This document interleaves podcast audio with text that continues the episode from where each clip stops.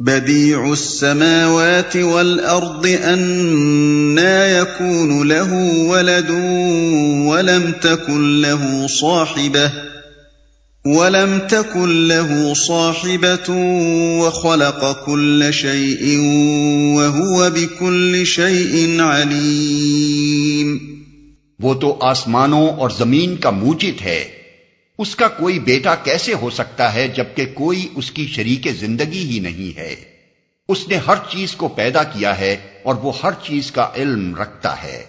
ذلكم الله ربكم لا إله إلا هو۔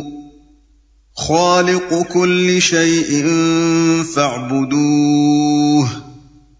وهو على كل شيء وكيل۔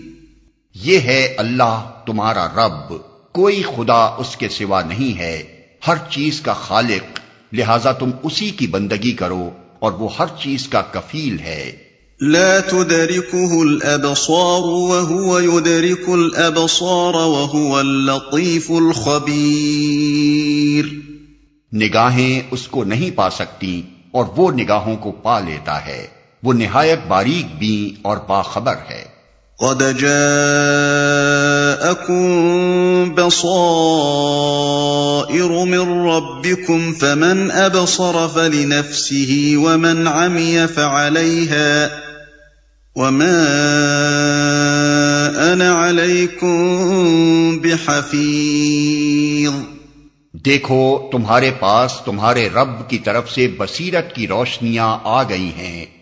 اب جو بینائی سے کام لے گا، اپنا ہی بھلا کرے گا، اور جو اندھا بنے گا، خود نقصان اٹھائے گا۔ میں تم پر کوئی پاسبان نہیں ہوں۔ یہ فقرہ اگرچہ اللہ ہی کا کلام ہے، مگر نبی صلی اللہ علیہ وسلم کی طرف سے ادا ہو رہا ہے۔ قرآن مجید میں جس طرح مخاطب بار بار بدلتے ہیں کہ کبھی نبی صلی اللہ علیہ وسلم سے خطاب ہوتا ہے، کبھی اہل ایمان سے، کبھی اہل کتاب سے، کبھی کفار و مشرقین سے کبھی قریش کے لوگوں سے، کبھی اہل عرب سے اور کبھی عام انسانوں سے۔ حالانکہ اصل غرض پوری نو انسانی کی ہدایت ہے۔ اسی طرح متکلم بھی بار بار بدلتے ہیں۔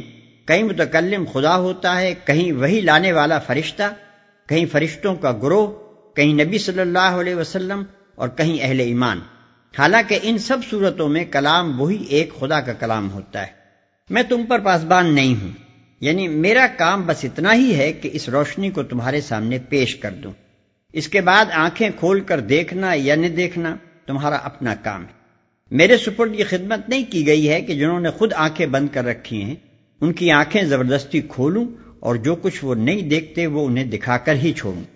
وَكَذَلِكَ نُصَرِّفُ الْآيَاتِ وَلِيَقُولُوا دَرَسْتَ وَلِنُبَيِّنَهُ لِقَوْمٍ يَعْلَمُونَ اس طرح ہم اپنی آیات کو بار بار مختلف طریقوں سے بیان کرتے ہیں اور اس لیے کرتے ہیں کہ یہ لوگ کہیں تم کسی سے پڑھ آئے ہو اور جو لوگ علم رکھتے ہیں ان پر ہم حقیقت کو روشن کرتے ہیں۔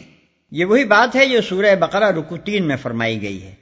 کہ مچھر اور مکڑی وغیرہ چیزوں کی تمثیلیں سن کر حق کے طالب تو اس صداقت کو پا لیتے ہیں جو ان تمثیلوں کے پیرائے میں بیان ہوئی ہے، مگر جن پر انکار کا تعصب مسلط ہے، وہ تنس سے کہتے ہیں کہ بھلا اللہ کے کلام میں ان حقیر چیزوں کے ذکر کا کیا کام ہو سکتا ہے۔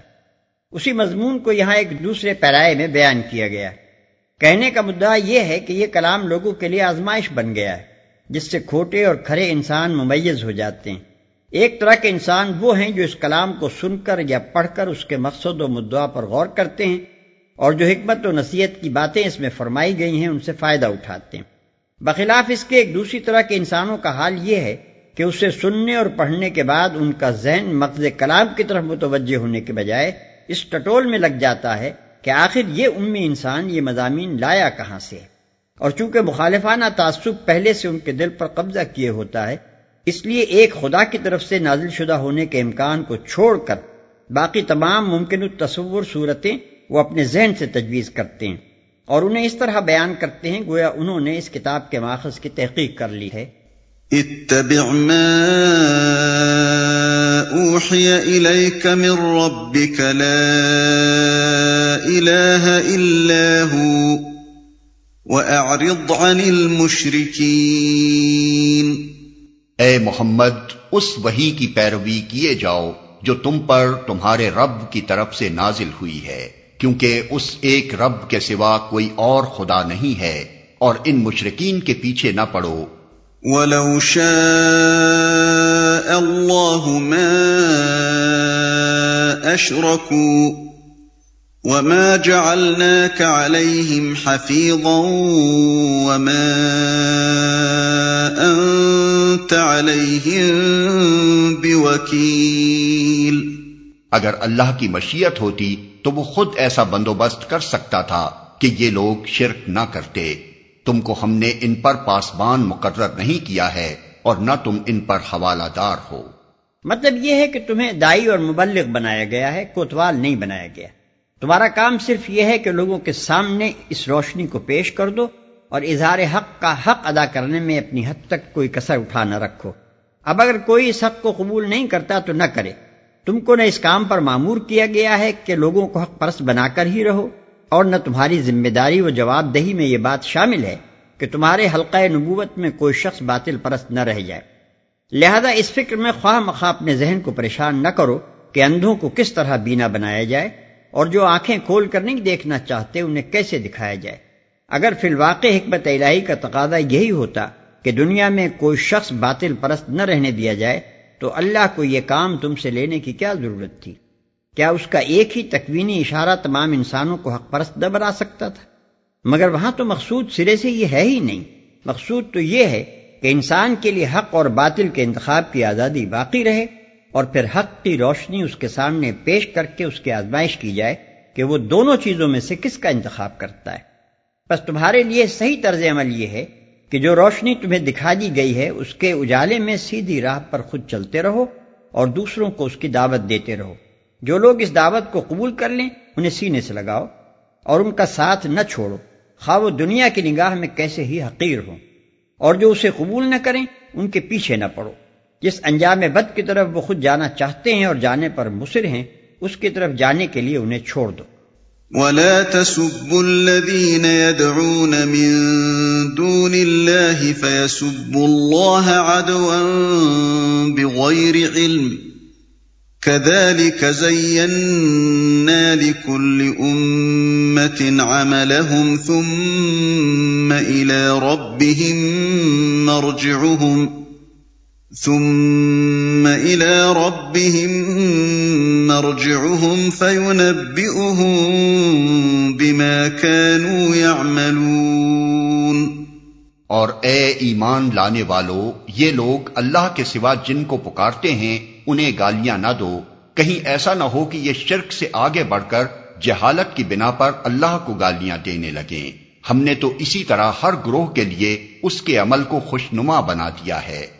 پھر انہیں اپنے رب ہی کی طرف پلٹ کر آنا ہے، اس وقت وہ انہیں بتا دے گا کہ وہ کیا کرتے رہے ہیں۔ کہیں ایسا نہ ہو کہ یہ شرک سے آگے بڑھ کر جہالت کی بنا پر اللہ کو گالیاں دینے لگیں۔ یہ نصیحت نبی صلی اللہ علیہ وسلم کے پیرووں کو کی گئی ہے کہ اپنی تبلیغ کے جوش میں وہ بھی اتنے بے قابو نہ ہو جائیں کہ مناظرے اور بحث و تکرار سے معاملہ بڑھتے بڑھتے غیر مسلموں کے عقائد پر سخت حملے کرنے اور ان کے پیشواؤں اور معبودوں کو گالیاں دینے تک نوبت پہنچ جائے کیونکہ یہ چیز ان کو حق سے قریب لانے کے بجائے اور زیادہ دور پھینک دے گی۔ اس کے عمل کو خوشنما بنا دیا ہے۔ یہاں پھر اس حقیقت کو ملحوظ رکھنا چاہیے جس کی طرف اس سے پہلے بھی ہم اشارہ کر چکے ہیں کہ جو امور قوانین فطرت کے تحت رونما ہوتے ہیں اللہ تعالیٰ انہیں اپنا فعل قرار دیتا ہے کیونکہ وہی ان قوانین کا مقرر کرنے والا ہے۔ اور جو کچھ ان قوانین کے تحت رونما ہوتا ہے وہ اسی کے امر سے رونما ہوتا ہے۔ جس بات کو اللہ تعالیٰ یوں بیان فرماتا ہے کہ ہم نے ایسا کیا ہے، اسی کو اگر ہم انسان بیان کریں تو اس طرح کہیں گے کہ فطرتن ایسا ہی ہوا کرتا ہے۔ وَأَقْسَمُوا بِاللَّهِ جَهْدَ أَيْمَانِهِمْ لَئِن جَاءَتْهُمْ آيَةٌ لَيُؤْمِنُنَّ بِهَا قل انما الايات عند الله وما يشعركم انها اذا جاءت لا يؤمنون یہ لوگ کڑی کڑی قسمیں کھا کھا کر کہتے ہیں کہ اگر کوئی نشانی ہمارے سامنے آ جائے تو ہم اس پر ایمان لے آئیں گے۔ اے محمد، ان سے کہو کہ نشانیاں تو اللہ کے پاس ہیں۔ اور تمہیں کیسے سمجھایا جائے کہ اگر نشانیاں آ بھی جائیں تو یہ ایمان لانے والے نہیں؟ نشانی۔ نشانی سے مراد کوئی ایسا صحیح محسوس معجزہ ہے جسے دیکھ کر نبی صلی اللہ علیہ وسلم کی صداقت اور آپ کے معمور من اللہ ہونے کو مان لینے کے سوا کوئی چارہ نہ رہے۔ نشانیاں تو اللہ کے پاس ہیں۔ یعنی نشانیوں کے پیش کرنے اور بنا لانے کی قدرت مجھے حاصل نہیں ہے۔ ان کا اختیار تو اللہ کو ہے چاہے دکھائے اور نہ چاہے نہ دکھائے۔ یہ ایمان لانے والے نہیں۔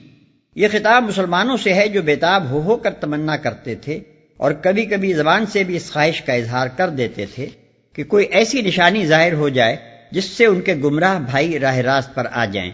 ان کی اسی تمنا اور خواہش کے جواب میں ارشاد ہو رہا ہے کہ آخر تمہیں کس طرح سمجھایا جائے کہ ان لوگوں کا ایمان لانا کسی نشانی کے ظہور پر موقوف نہیں ہے۔ وَنُقَلِّبُ أَفْئِدَتَهُمْ وَأَبْصَارَهُمْ كَمَا لَمْ يُؤْمِنُوا بِهِ أَوَّلَ مَرَّةٍ وَنَذَرُهُمْ وَنَذَرُهُمْ فِي طُغْيَانِهِمْ يَعْمَهُونَ ہم اسی طرح ان کے دلوں اور نگاہوں کو پھیر رہے ہیں جس طرح یہ پہلی مرتبہ اس پر ایمان نہیں لائے تھے۔ ہم انہیں ان کی سرکشی ہی میں بھٹکنے کے لیے چھوڑے دیتے ہیں۔ جس طرح یہ پہلی مرتبہ اس پر ایمان نہیں لائے تھے۔